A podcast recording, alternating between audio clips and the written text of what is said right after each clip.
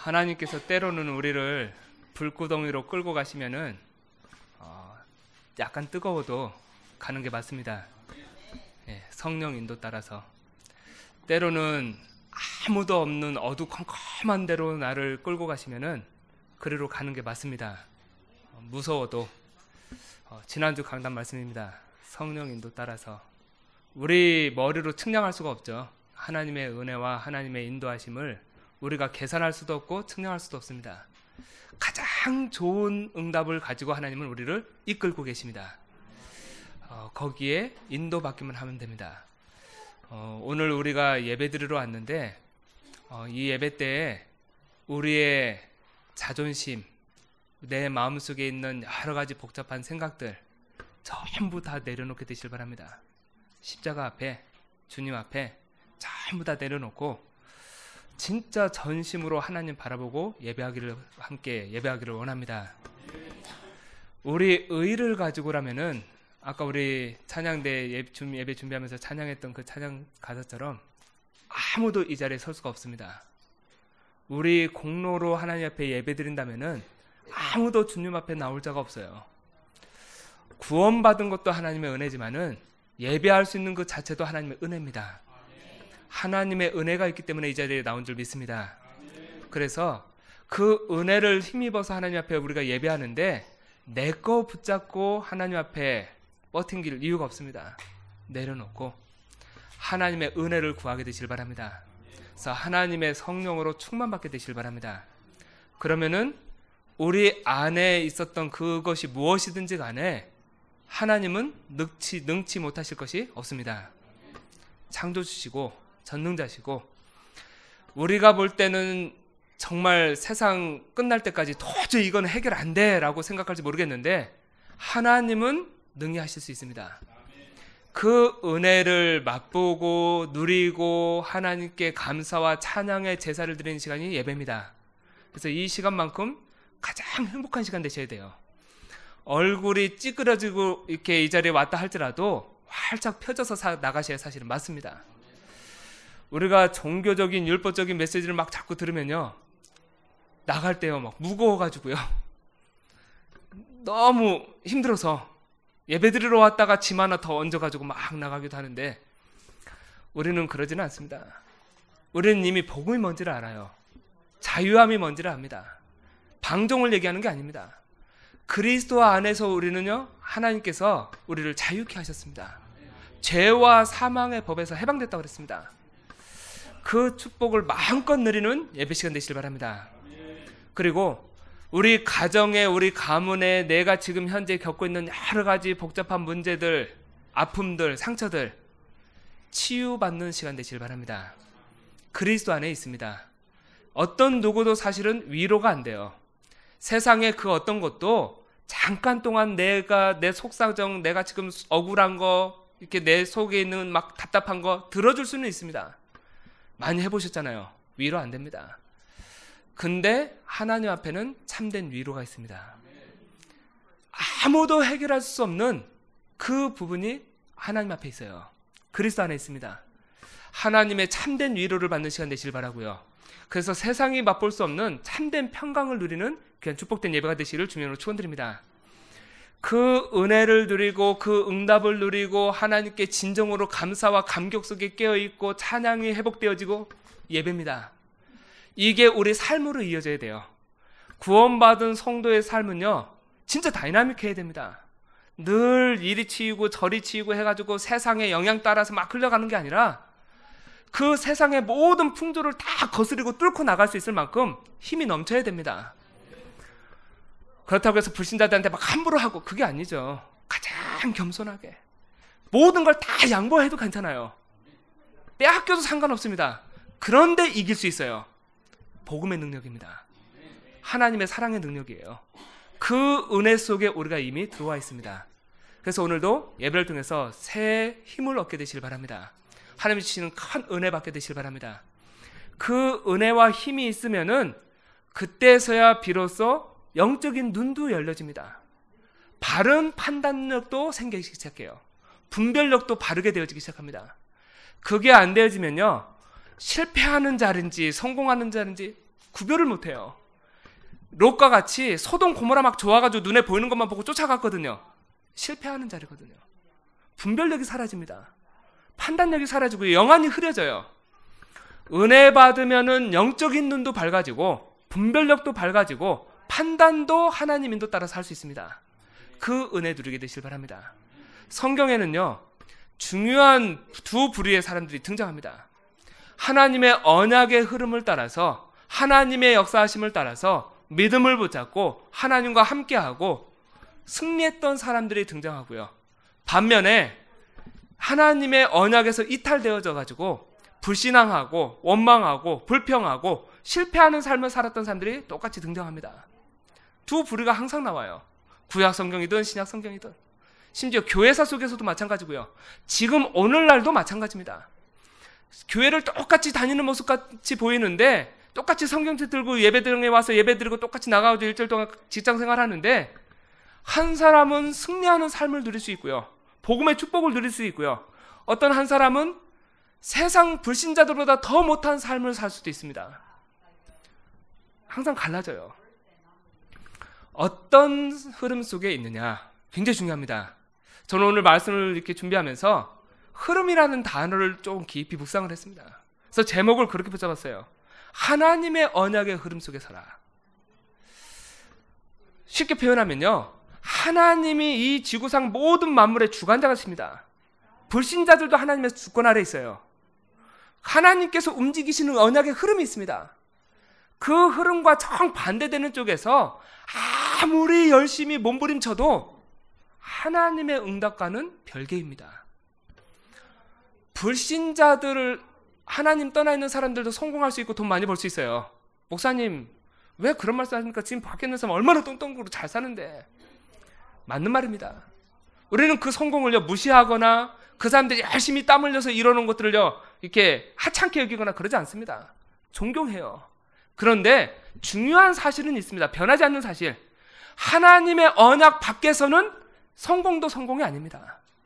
세상 가치관으로는 성공인데 언약의 입장에서 볼 때는 성공이 아니에요. 실패입니다.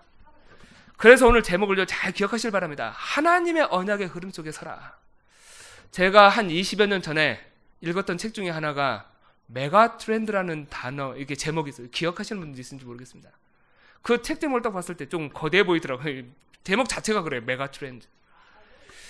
전 세계에 큰 보이지 않는 트렌드가 있다는 거죠. 흐름이 있다는 겁니다. 정치든 경제든 지식이든 학문이든 그 책을 읽었던 기억이 나요. 샤프 전자 아시죠? 샤프라는 company 아시죠?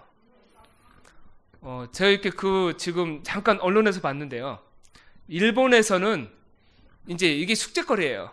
샤프 전자가 지금 거의 대만 기업의 매각설까지 나오고요. 도대체 이게 경영이 너무 악화돼가지고 개선이 안 되는 이 상황에 처했어요.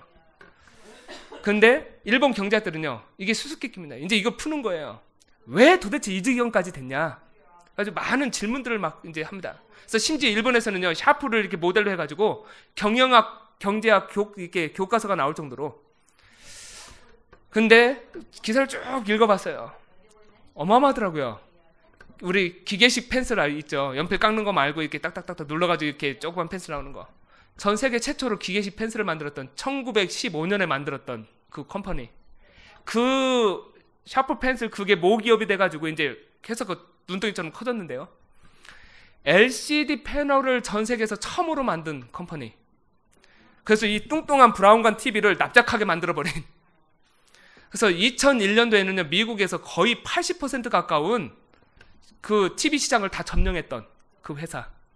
그때 삼성전자는 딱 1.3% 팔았습니다. 미국 시장에서. 그러니까 비교가 안 되죠. 2000, 2001년이에요. 그때가요. 불과 15년 전에.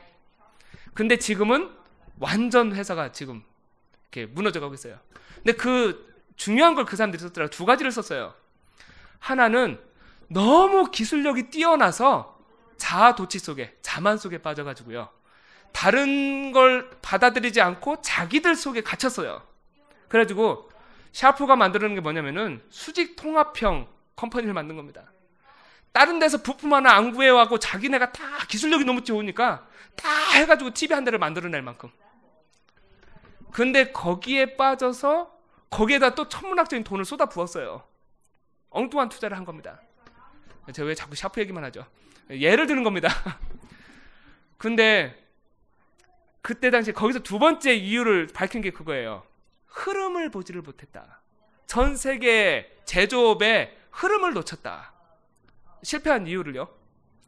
그때 당시에 이제 대만이나 경쟁국 한국이나 이런 삼성, LG 이런 데 이렇게 흐름이 뭐냐면은 값싼 질 좋은 부품들을 한 곳에서 다 만드는 게 아니라 수입해서 조립해 가지고 생산하는 거예요.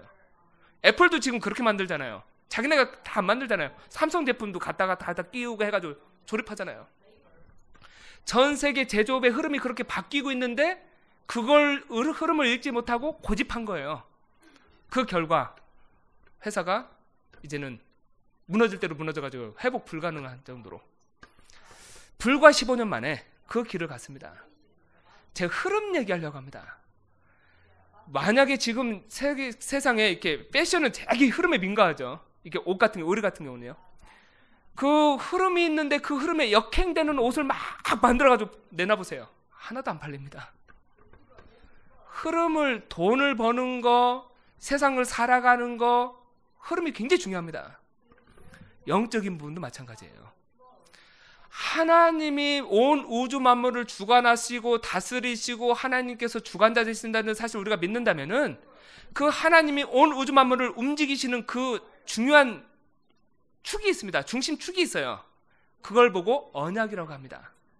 그 언약의 중심 축으로 하나님은 역사를 움직이십니다. 그 흐름 속에 들어가지 않고 내가 다른 길에 서 있으면은 기도만 하는 게 지금 능사가 아닙니다. 하나님하고 맞을 수가 없어요. 그래서 오늘 제목은 오늘 메시지는 어떤 면에서 는 간단합니다. 뭔가를 많이 하기 이전에 그 흐름을 보는 게 첫 번째입니다. 그리고 그 흐름 속에 내 자신이 들어가셔야 돼요. 그러면요, 저절로 되어지는 자리에 섭니다. 이거는 하나님 역사하시는 흐름 속에 들어가 있으니까. 그러면은 부족해도 괜찮고 모자라도 상관이 없어요. 오늘 말씀의 전체 내용입니다. 하나님이 역사하시는 언약의 흐름 속에 서라.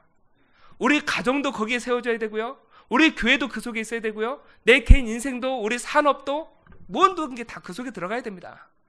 그러면은 하나님이 나머지는 하나님이 채우세요. 많은 사람들이 신앙생활 거꾸로 합니다. 그거는요, 딱 들어보면요, 아, 재미없을 것 같아. 너무 보링해. 내가 내 하나님 앞에 인생 콕 껴가지고 재밌는 것도 이제 세상 재미도 다 맛, 맛도 못 보고 그것만 막 쫓아가서 살았네. 어, 저는 싫습니다. 저는 제 방법대로. 세상 거 보니까 너무 재밌는 게 많은데 하나님과 방향 안 맞지만은 조금 다른 걸로. 어떤 사람은 양다리 걸쳐서 완전 쏙 들어오기는 좀 너무 거시기 하고 이렇게 대충 섬기고 세상 것도 대충 맛보고 나름대로 자기 생각이 굉장히 많아요. 신앙생활 하는데. 그래서 하나님이 진짜 응답 주실 이게요. 안 됩니다. 근데 성경 속에 있었던 사람들은 너무 신기하게도요.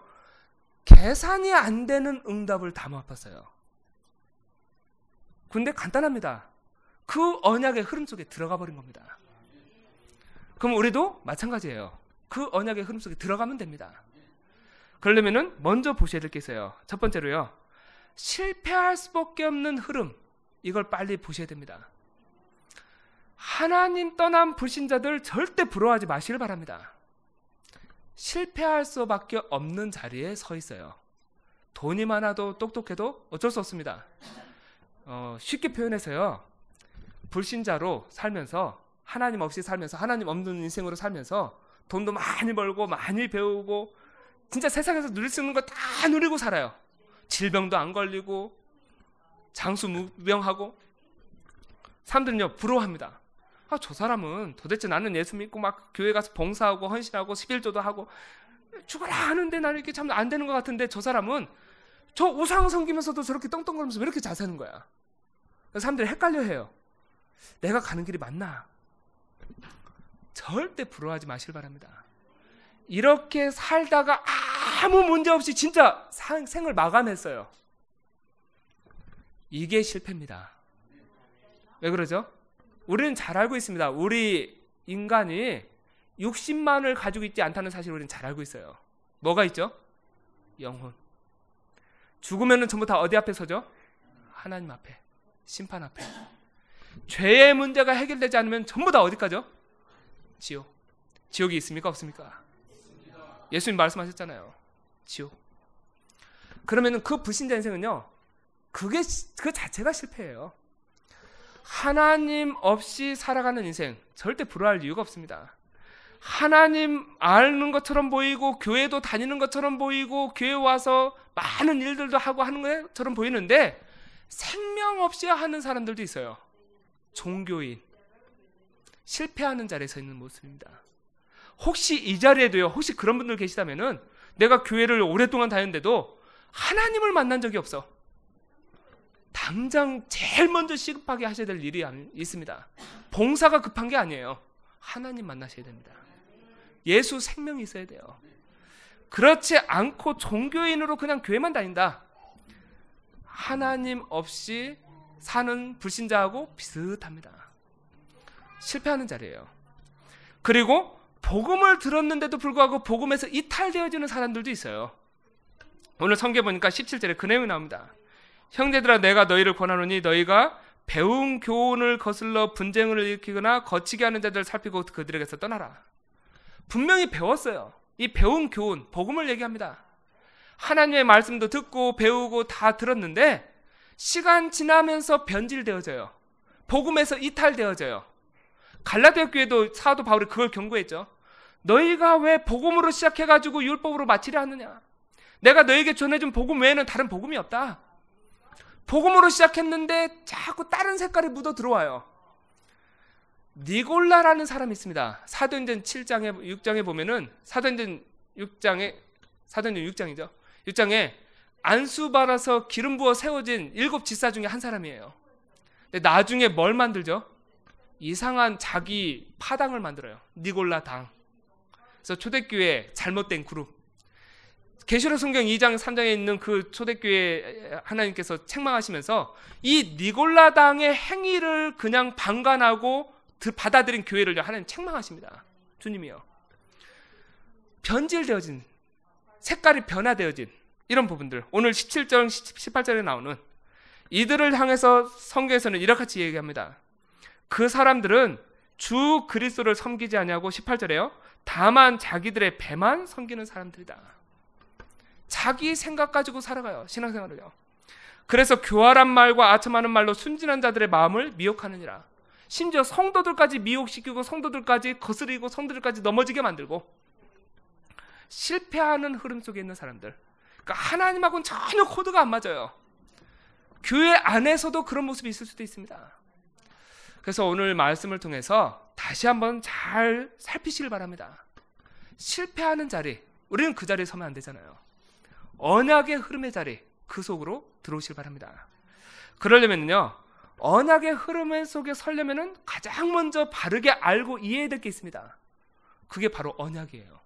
어, 언약의 흐름 속에 설리면 언약이 뭔지를 알아야 되겠죠. 언약이 뭐죠? 하나님 말씀.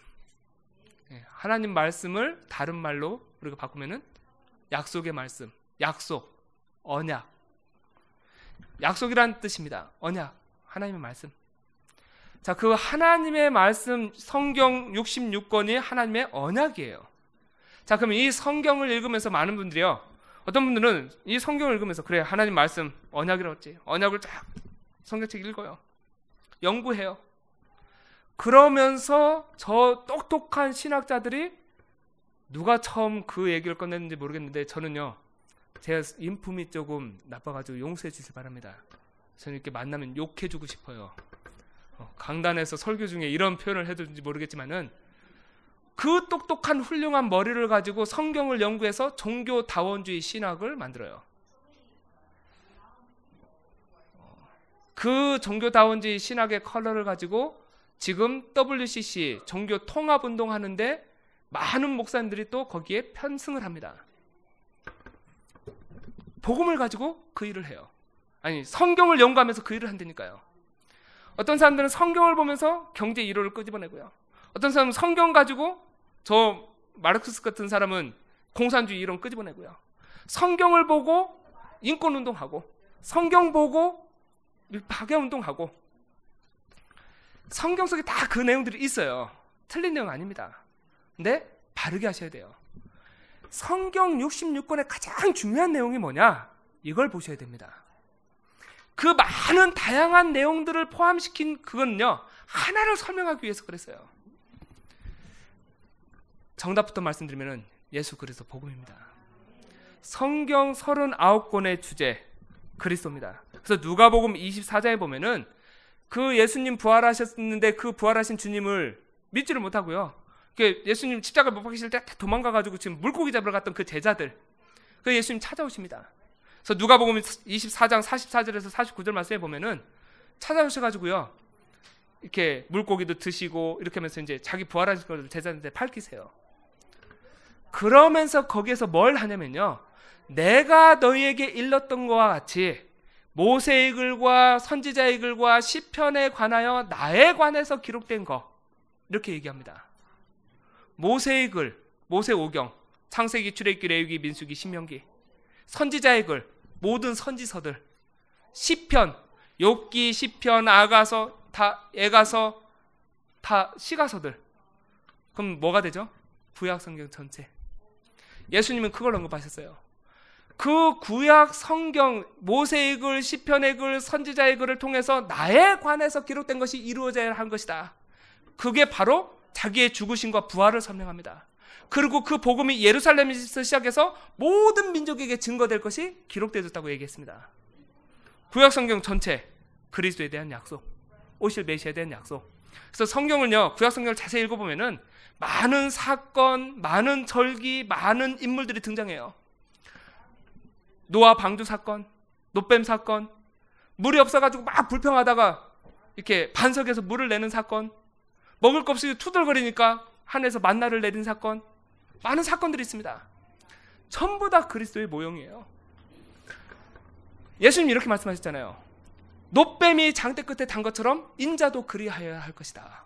자기 십자가의 죽음을 두고 너희가 하늘에서 내린 만나를 먹었지만은 나를 먹는 자는 영원히 줄이지 아니할 것이다. 만나도 그리스도의 모형입니다.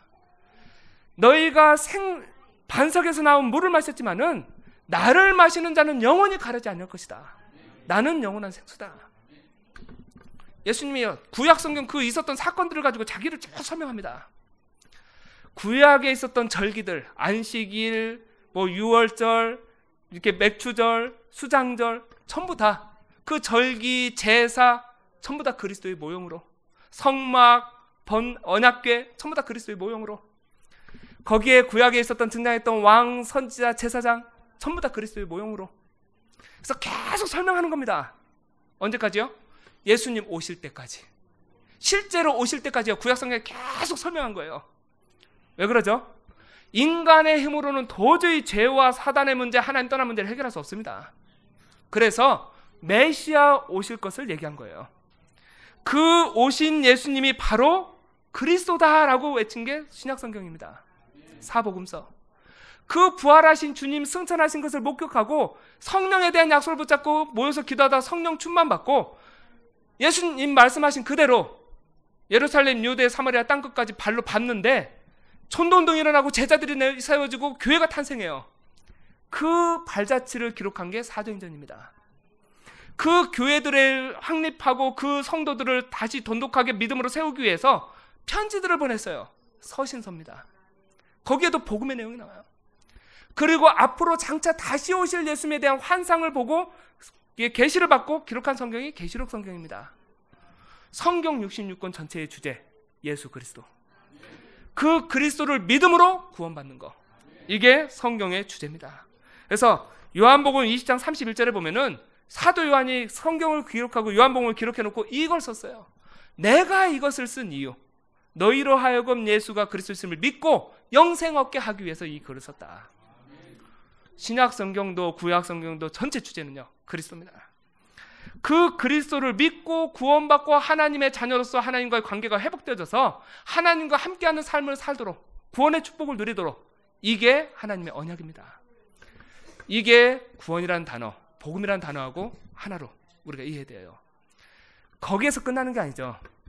하나님은 처음부터 하나님 떠난 인간들, 이스라엘 백성들 복음을 설명하기 위해서 아브라함을 불러내서 한 민족을 이뤄 가지고 민족을 가지고 설명해 왔지만은 그 민족이 국한된 게 아닙니다. 하나님은 모든 열방, 천하 만민, 땅끝, 구약 시대도 마찬가지였어요. 그걸 계속 외칩니다. 우리 이사에서 수요 예배 때마다 계속 말씀 살폈는데 계속 열방을 향한 구원 이걸 얘기합니다. 이방인 구원. 그래서 예수님께서 부활하셔서 마지막 제자들 승천하실 때 그 메시지 주고 가시잖아요. 천하 만민 모든 족속 땅끝 전도와 성교 이게 하나님의 언약입니다. 그래서 하나님의 언약이 뭡니까? 영원한 언약 그리스도 예수 그리스도 예수님은 그리스도이십니다. 예수님은 하나님이십니다. 예수님은 하나님의 아들이십니다. 영원한 언약 그리스도만이 참된 구원자이십니다. 영원한 언약 그리고 시대 시대 그 언약을 설명하기 위해서 시대 시대마다 주신 언약들이 있어요. 노아 때는 방주로. 그죠? 이스라엘 백성들이 애굽에서 빠져나올 때는 6월절 피 바르는 사건으로. 근데 지금은 방주 만들 필요도 없고 우리가 양 잡아가지고 저 교회 문에다가 바를 이유도 없습니다. 지금은 뭐죠? 이미 그리스도께서 십자가에서 완성하셨어요. 그래서 말씀하십니다. 온 천하에 다면서 만민에게 복음을 전파해라. 누구든지 믿고 세례를 받으면 구원을 얻을 것이다. 이게 언약입니다. 세계복음화에 대한 언약. 그렇지 않고 믿지 않으면 정죄를 받을 것이다. 이 사명이 우리에게 주어진 언약입니다. 이 시대의 언약이에요. 언약을 굳게 붙잡게 되시길 바랍니다. 그러면은 한 가지를 더 보셔야 돼요. 이 언약을 이루는 중심으로 하나님은 지금도 역사를 움직이십니다. 대통령 누가 될지 그냥 대충 찍으셔도 돼요. 그래도 하나님의 언약 중심으로 하나님은 그 대통령도 사용하십니다. 누가 되든 역사의 주인공은 대통령이 아닙니다. 역사의 주인공은 지식 있는 사람, 돈 있는 사람이 아니에요. 그리스도. 언약 중심으로. 언약의 중심축으로 큰 수레바퀴가 굴러가고 있다는 사실을 보셔야 돼요. 그 속에 내가 들어가면 됩니다. 그 언약을 속에 우리를 부르시기 위해서 하나님이 우리에게 먼저 은혜를 주셨어요. 그게 하나님의 계시입니다. 이 복음을 어떻게 할 수 있을까요? 머리 좋다고 알 수 있는 게 아닙니다. 공부 잘한다고 알 수 있는 게 아니에요. 착하다고 하나님께서 알게 하신 그런 게 아니에요. 하나님의 100% 은혜입니다. 계시라는 단어, 하나님의 계시라는 단어가 오늘 성경 속에 나와요. 로마서 16장 26절에 보면요. 그 신비의 계시를 따라 된 것이다. 이 계시라는 단어가 뭐죠? 피조물인 인간의 측면에서는 도저히 알 수 없는 신령한 것, 하나님에게 속한 그 내용을 하나님께서 열어서 우리에게 보여주시는 사건입니다. 하나님께서 우리에게 알게 하셔야만 알 수 있는 거예요. 그래서 여기에 우리 앉아 있는 우리 모든 분들은요, 저 여기에 있는 모든 사람들은 어쩔 수 없습니다. 아담의 후손이기 때문에 이 땅에 태어나는 순간 죄인으로 태어났어요. 하나님 떠나서 영적 사망 가운데서 태어났습니다. 처음부터 우리가 예수님을 알고 그러지 못합니다. 그럼 우리가 하나님 알 수 있나요? 우리 힘으로 알 수가 없어요. 그래서 하나님의 은혜가 큰 겁니다. 하나님의 창세전에 우리를 택정하시고 우리 한 사람 한 사람의 시간표에 따라서 그 인생 속에 많은 뭐 다양한 그 뭐 과정을 통해서 예수님 영접하실 때 어떤 분들은 사고 속에서 어떤 분들은 아무 어려움 없이 그냥 예수님 만난 분들도 계시겠지만은 그 하나님 주권 속에 있고요. 중요한 거는요. 하나같이 똑같이 이루어진 사건이 있습니다. 한 사람 한 사람에게 하나님께서 계시를 하셨다는 겁니다. 하나님께서 보여주셨다는 거예요. 알게 하셨다는 거예요. 그 하나님의 역사가 우리에게 이루어졌다는 겁니다.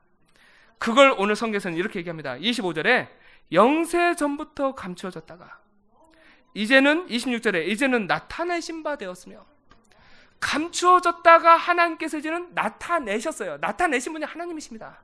그래서 골로스 1장 26절에 보면요. 이렇게 나와 있습니다. 이 복음에 대해서 이 신령한 축복에 대해서 만대와 만세로부터 감추어졌다가 이제는 성도들에게 나타내신 바 되었으며 하나님의 계시의 은혜입니다. 이게요, 우리 머리로 잘 이해가 안 되어져요. 그래서 26절에는 영원하신 하나님의 명을 따라서 그 선지자들 글로 말미암아 모든 민족이 믿어 순종하게 하시려고 알게 하신 바 누가 알게 하셨어요? 하나님이 전부 다 하나님의 작품입니다. 그 하나님의 손길과 하나님의 계시와 하나님이 역사하심으로 인해서 저와 여러분들이 구원을 받았습니다. 왜 이 계시를 이렇게 설명했냐면요. 하나님의 언약의 축복 속에 서라면요. 사람들이요. 또다시 생각이 어디로 가냐면요. 자기 내가 내가 어떻게 훈련도 많이 안 받았는데 돈도 많이 없는데 배운 것도 적은데 자꾸 또 생각이 자기로 돌아가요. 그게 아니라는 것을 깨닫게 되시기를 주민으로 축원드립니다. 하나님이 불러내셨고 하나님의 은혜로 하나님께서 우리에게 계시해 주셨고 하나님이 우리에게 복음을 알게 하셨고 우리에게 믿음을 주셨고 우리에게 구원 얻는 축복을 주셨어요. 예수 생명이 있으십니까? 전부 다 이 축복 속에 서 계신 거 부족하던 능력이 많던 상관없어요. 전부 다 이 축복 속에 서 있어요. 그러면은 그 축복 속에 서 있는 사람은 전도자입니다. 내가 만난 예수님을 말하면 돼요. 그 축복 속에 서 있어요. 그래서 신비한 계시를 따라 이 말로 표현할 수 없는 머리를 이 과학으로 증명할 수 없는 내용들이지만요. 이 축복 속에 우리 이미 들어와 있기 때문에 마지막으로 이제 조금 한 가지를 좀 우리가 새롭게 붙잡으셔야 됩니다. 절대 가능한 하나님의 언약의 흐름 속에 서시길 바랍니다. 이미 우리가 그 속에 서 있다는 사실을 확인하게 되시길 바랍니다. 그게 어쩌면은 더 정확한 표현입니다. 하나님께서 나를 부르셔서 아무도 뜯어 말릴 수 없는 절대 가능한 축복의 자리에 언약 성취의 자리에 우리를 세워 놓으셨어요. 제목을 좀 바꿔야 됩니다, 사실은요. 그 자리에 서 있는 것을 깨닫는 게 은혜입니다. 그걸 보시게 되실 바랍니다. 그 속에 서면은 이제는 좀 중요한 걸 보셔야 돼요. 복음을 듣는데요. 예수는 그리스도 모든 문제 해결자. 복음 많이 들어왔어요. 근데 삶 속에서는요. 도통 이 복음이 나에게 누려지지가 않아요. 제가 오늘 일부 예배 때는 피자 만드는 얘기를 했습니다. 설명하기 위해서. 제가 음식 잘 못 만드는데 예를 들어서 책을 막 읽고요. 맛있는 피자 막 연구하고 글, 글 읽고 제 것이 아직 아니에요. 머릿속에 막 공부를 막 했어요. 시험 봐도 100점 맞을 만큼. 이제 피자 만드는 지식이 내 머릿속에 다 들어 있어요. 피자 만드는 그게 아직 내게 아니, 내거 아닙니다. 실제 구워 봤어요. 맛대가리 하나도 없는 피자가 만들어졌어요. 아무도 안 먹어요. 우리 아이들 친구들 다 불러가지고 했는데 에이 이유 이거 안 먹어요. 안 먹어요. 아직 피자 만드는 기술이 제게 아니에요. 뭐 해야 되죠? 실력을 갈고 닦아야 되잖아요. 손맛을 내야 되잖아요. 한 번 굽고 두 번 굽고 천 번 굽고 만 번 굽고 수도 없이 연구해가지고요. 피자를 완성했어요. 너무 맛있어. 저 도미노 뭐 피자헛 저 이렇게 파파존 저리 가라 할 정도로 맛있는 피자가 만들었어요. 하나 브랜드 낼 수 있겠죠. 광희 피자. 예를 든 겁니다. 그 피자 가게 할 거 아니고요. 그때서야 비로소 피자 만드는 게 제 겁니다. 이제 제게 된 거예요. 복음도 똑같습니다. 예수는 그리스도. 머리 이론이에요. 관념에 있어요. 너무 뜬구름이에요. 삶 속에서 복음의 능력이 하나도 없어요. 너무 영적으로요. 너무 가난해. 빈궁해. 우리는 여기서 벗어나야 됩니다. 바울은 그래서 오늘 성경 보면은 25절에 나의 복음과 예수 그리스도를 전파하면 아주 당당하게요. 이 복음을 그리스도로 설명하는데 나의 복음과 예수 그리스도를 전파하면 이렇게 설명합니다. 여러분들이 이렇게 말할 수 있을 만큼 복음을 깊이 누리게 되시를 주면으로 축원드립니다. 어떻게 하면 됩니까? 왕도가 없어요. 피자도 왕도가 없는 계속 만들어서 복음으로 각인되고 뿌리내리고 체질되시길 바랍니다. 그 그리스도를요 깊이 묵상하시길 바랍니다. 그 그리스도와 24시가 함께하는 성령인도 따라가는 그 삶의 축복 누리시길 바랍니다. 불 속에서도 문제 속에서도 어려움 속에서도 주님과 함께. 그러면요 그리스도가 진짜 그리스도가 되는 날이 옵니다. 복음이 복음 되는 날이 와요. 이게 진짜 복음을 아는 사람입니다. 그릴로 머리로 아는 거하고요 차이가 납니다. 진짜 복음을 알면은 바울이 이렇게 고백합니다. 모든 거 배설물처럼 여긴다. 왜? 그리스도를 아는 지식이 가장 고상하기 때문에 나는 이루었단다뇨 얻었단다뇨 그리스도께 붙잡히면 되고 나는 그거 오늘도 잡으려고 쫓아간다. 위에서 부르신 부름의 상을 위해서 나는 달려간다. 세상 사람들이 이 세상에서 막 세상 권력 바울은 그거 관심 없습니다. 내 시민권은 오로지 하늘에 있는지라. 못 말립니다. 죽음 상관없습니다. 내 생명도 조금을 내 생명을 조금 더 귀한 것으로 여기지 아니하겠다. 바울의 고백이에요. 복음으로 답이 나니까 복음을 그만큼 누렸습니다. 우리 에덴 장로교 모든 성도들이 그 복음의 자리에 서시를 바랍니다. 그래서 누군가한테 말할 때 나의 복음은 말할 수 있는 분들 되시길 바랍니다. 바울이 나의 기도를 얘기해요. 로마서 1장 9절에 보니까 내 기도 속에 너희를 항상 쉬지 아니하였다. 로마 교회를 향해서 편지하면서 내 기도, 나의 기도. 에베소 교회 교회 교회 바울이 기도를 부탁합니다. 먹을 거, 입을 거, 마실 거 그런 수시한 거 부탁한 게 아니에요. 중요한 거. 이 복음을 담대히 말할 수 있도록 나를 위해서 기도해라. 완전 복음에 대해서 인생의 해답과 결론 내린 사람. 기도도 정리가 되어집니다. 나의 기도. 나의 전도. 25절 26절에 나의 전도와 나의 선교. 내 수 그리스도를 전파함은 모든 민족이 믿어 순종하게 하시려고 한 이 신령한 복음 이걸 위해서라면요. 바울은요. 생을 걸었습니다. 그래서 1차, 2차 전도 여행을 다 마치고 나서 로마서 편지를 썼어요. 2차 전도 여행까지 다 마치고 사도행전 19장에 내가 로마도 보야 하리라 말하잖아요. 그 바울의 가슴 속에 있었던 현장. 나의 전도, 나의 선교. 많은 분들이 전도 선교만 나오면은 갑자기 또 소화도 안 되고 이렇게 몸이 막 이렇게 쭈삣쭈삣 서고 막 듣기 싫어하고 막 그래요. 오해 중에 오해입니다. 그 오해예요. 오해를 푸시길 바랍니다. 우리 서로 간에 대화하는데 오해하고 있으면 대화가 안 돼요. 전도는 어려운 게 절대 아닙니다. 예수님 만나셨습니까? 만약에 내가 예수님을 안 만났으면 전도만큼 어려운 게 없어요. 왜? 안 만나본 예수님을 말한 게 머릿속에 어떻게 이거 설명합니까? 전도가 어렵죠. 내가 만난 예수님, 그거 말해주면 돼요. 신학적으로 안 하셔도 됩니다.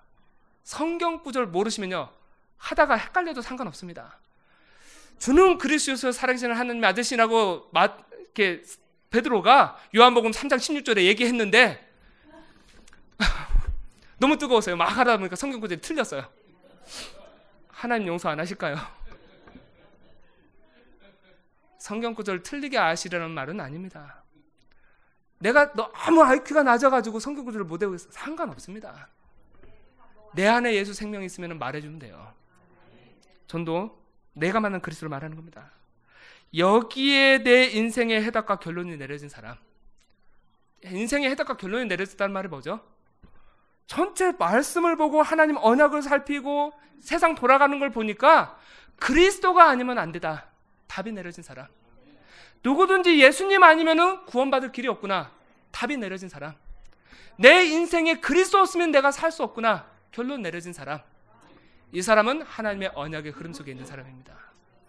그래서 지금부터는 내가 사는 것도 주님을 위해서, 내가 일하는 것도 복음을 위해서, 우리 학생들 같은 경우는 공부하는 것도 복음을 위해서, 그게 전도자입니다. 세계복음화예요. 그래서 가방 들고 막 맨날 돌아다니는 게 전도 운동이 아니고요. 진짜 이 복음의 언약의 흐름을 보았고 여기에 내 삶의 이유와 목적을 뒀고 그 학생이 도서관에서 진짜 언약의 이유를 가지고요. 하나님 옆에 뜻을 두고 기도하고 공부해요. 그 공부 자체가 세계복음화입니다. 이 언약의 비밀을 아는 사람이 산업 현장에서 땀을 흘려서 일해요. 그게 전도고 성교입니다. 이 언약의 비밀을 아는 사람이 교회의 소중함을 알고 교회에 와서 봉사하고 밥을 하고 청소하고 설거지하고 해요. 그게 전도고 성교입니다. 우리가 언약의 흐름 속에 있으면요. 모든 것들이 다 살아납니다. 반대로 언약의 흐름 밖에 있으면요. 열심히 해도 하나님 앞에는요. 무익한 종아. 주여 우리가 주의 이름으로 귀신도 쫓아내고 주의 이름으로 능력도 행하고 예수님 비유를 드셨잖아요. 무익한 종아. 내가 너희를 도무지 알지 못한다. 그 책망을 받을 수도 있습니다. 말씀을 맺겠습니다. 말씀 전체 처음부터 계속 한 가지를 말씀드렸습니다. 하나님의 언약 속으로 서시길 바랍니다. 그러면은 그 안에서는 넘어져도 괜찮고 실수해도 괜찮습니다. 우리가 연약해도 상관이 없어요. 하나님이 그 언약을 성취시켜 가십니다. 그 흐름의 주인공들 되시기를 주면으로 축원드립니다. 기도하겠습니다. 하나님 감사합니다. 우리 에덴 장로교회를 하나님께서 주님의 피값으로 주님의 피로 이 교회를 세우시고 우리 구원 얻은 성도들 한 사람 한 사람을 불러 모아서 언약의 공동체를 이루게 하시고 하나님 우리에게 하나님께서 가장 소중한 이 복음을 우리에게 알게 하시고 하나님 이 복음을 우리에게 맡기시고 이 복음의 축복을 누리게 하시고 이 복음을 이제는 모든 무너져가는 현장에 정말 증인으로 설 수 있도록 은혜를 주심을 감사를 드립니다.